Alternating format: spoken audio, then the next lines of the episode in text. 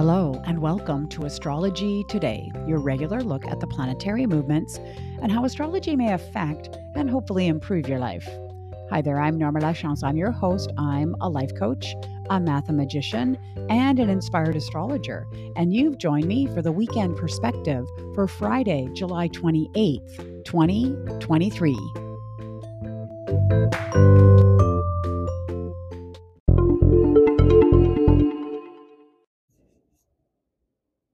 Welcome to the podcast and welcome to Friday. Yes, the weekend. Really interesting aspect patterns to look at today. So make sure you stick around right to the end. Let's talk about announcements first. Yes, I'm still looking for a couple of full moon uh, volunteers for the pod on Tuesday. If you can get that to me in the next day or so, that'd be great.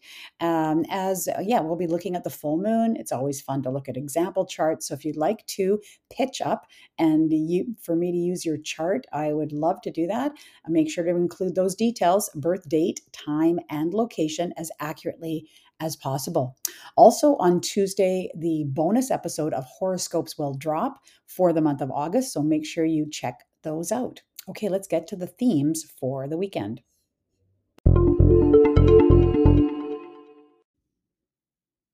All right, let's start off looking at planetary ingresses. You know, I like to drop a little astrology vocabulary on you. That just means planetary ingresses mean when planets change signs. Now, I always talk about the moon here because guess what? Moon's changing sign, oh, about every two or three days. But we have another planet, another fairly quick moving planet that's also changing sign. But let's start off talking about the moon. Currently in Sagittarius. So that's, I love, I every time I get to anything on Sagittarius, I love talking about the glyph or the symbol for Sagittarius. And it's a, an arrow shooting out into the sky. And this is so Sagittarius, right? You know, can't, you know, doesn't care about anything, just tries stuff, risk-taking, adventurous, kind of blunt. You know, if you've ever met a Sagittarius, they just tell you what's on their mind. That's sun in Sagittarius. But when the moon is in Sagittarius, these are our emotions, our behaviors. And so you might have a tendency to be a bit more risk-taking over the next couple of days and maybe a little bit more adventurous. By Sunday, the moon will move into Capricorn, very different. Cardinal Earth. Boom. Yeah. So pragmatic, traditional, much more disciplined embodiment, right? So much more uh, around the physical uh, achievement, getting things done, as it were.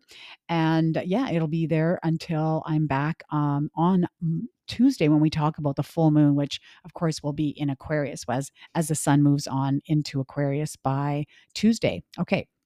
Now, the other planet I want to talk about is Mercury. And today, of all days, Friday, it's moving into Virgo. And this is, you know, probably a welcome relief to the Mercury. Mercurial people out there as Mercury rules Virgo. So it's very comfortable in Virgo. And, you know, who's going to sense this shift would probably be Geminis and Virgos because they are ruled by Mercury. And uh, yeah, it's, uh, you know, much more about using precise language, right? Uh, Mercury is all about communication and ideas and thoughts. And when it's in Virgo, there's this precision, this perfectionism about, you know, editing until you're editing to death, till it's absolutely perfect, especially if you're a writer. This is a really good time for that. You may sense, you know, some heightened curiosity, right? Mercury's this very curious uh, sign uh, or planet rather, where we're just really interested in lots of things. In this case, it's uh, in Virgo. So it may be of service to other people. Maybe you're curious because you want to help somebody. Much more analytical for this time and, you know, helping all those communicators out there be more precise uh, with their language. Now, it's going to be in Virgo until August twenty-sixth. And uh, then it's going to zip into Libra just for a little bit and then back into Virgo September first because, of course, Mercury is going retrograde next month. Get yourselves ready for that.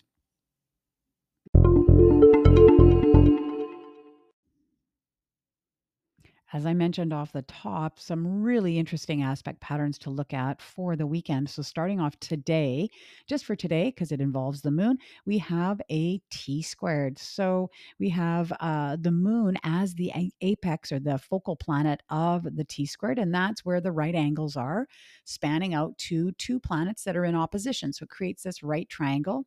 The two planets in opposition here are Mars opposite Saturn. Yes, snap.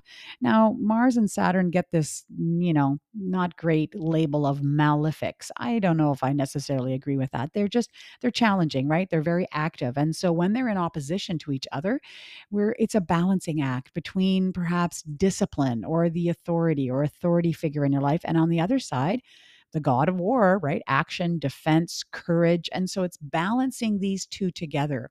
Now, the focal planet can act as a catalyst, meaning what starts off this teeter-totter effect. And so that here we have uh, the moon, of course, in Sagittarius. And as I was saying earlier, you know, you might feeling this little risk-taking. And so that might cause a little bit of, you know, some ripples in your life where your authority figure, the Saturn sitting on your shoulder going, do you really want to do that? And Mars saying, absolutely, I want to do that. And so this fight between, you know, this, uh, uh, this, uh, urge to act, to really, you know, be forceful and courageous. And on the other side, you know, maybe the father figure kind of going, yeah, maybe you don't want to necessarily do that. The other way that the focal planet can work as a release. And so maybe you've got this inner, you know, uh, swinging between the authority figure and defense, and you want to express yourself somehow. And that's through the moon. And, you know, really, as I said earlier, Sagittarius being blunt, that you're just going to blurt out, you know, how you're feeling about that. Then on Saturday, we have a big, beautiful fire grand trine. So a grand trine is a big equilateral triangle, and where three planets are all trined each other. And trines are lovely aspects. You know, they're really supportive. And when you have a grand trine, I want you to think of it like a three-stooled, a three-legged stool. So it's very supportive, very solid. Here it's a fire grand trine. So it's creating, you know, a spark of perhaps inspiration or courage. And it, the three planets involved here are the moon, Chiron, and Venus. And of course, Venus is in retrograde right now. So I like to say it's kind of an inner job, this inner love that might be, uh, you know, moving forward. And so this fire grand trine might, you know, give us the courage or some spark around emotional healing. These are things that we find with Chiron and the moon together, and in how we relate to others. And that's where the Venus comes in, because Venus can be around relationships and love. And so there might be some, an opportunity here or some some uh, courage to really have a look at this emotional healing. Now, I want to just mention that this hooks into the yod that we've been talking about for the last week and a half, two weeks, that involves uh, Venus. And so that's why I mentioned that it could be like an inside job. And then finally on Sunday, yeah, no rest for the wicked here. Finally on Sunday, as the moon shifts into an earth sign, we have an earth ground trine. So again, very solid platform. Now it's a grounded feeling because it's all in earth signs between the moon, Jupiter, and Mars. And so these grounded feelings, that's the feelings from the moon uh, or behaviors in an active search for meaning or for belief. Kind of ironic that it's on a Sunday for those of you that are perhaps into any sort of spiritual part of your life on a Sunday. That's interesting. Um, but it's an active search, right? Mars is here. Maybe it's around defending beliefs, defending, you know, your meaning, your personal meaning or philosophy. These are all things that could be related when we've got Jupiter and Mars together. And then finally, same day, we have another yod. Unbelievable. Now the focal planet is the sun. And so any of you that have birthdays, either, you know, July twenty-ninth, thirtieth, or thirty-first, you may really experience this. It might be involved in your solar return chart because it has to do with the sun.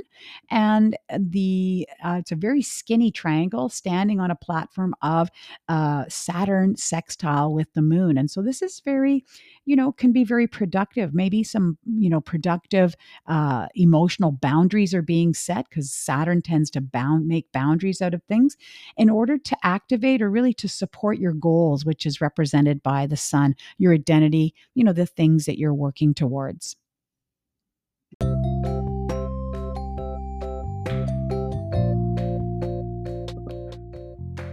That is your podcast for the weekend. Wow, it felt like that was a lot there. I just dropped a lot on that last little segment. So I might even go back and listen to that again. So yeah, if you have any questions, you know, if that piques your interest in astrology, if you have questions about what I just talked about or something specific with your chart, certainly reach out. The best way to get a hold of me is through my email. That's astrologydva, that's D V A, at gmail dot com. And I do my very best to respond to my listeners. All right, well, I hope you have a fantastic weekend, and I look forward to speaking to you again next week.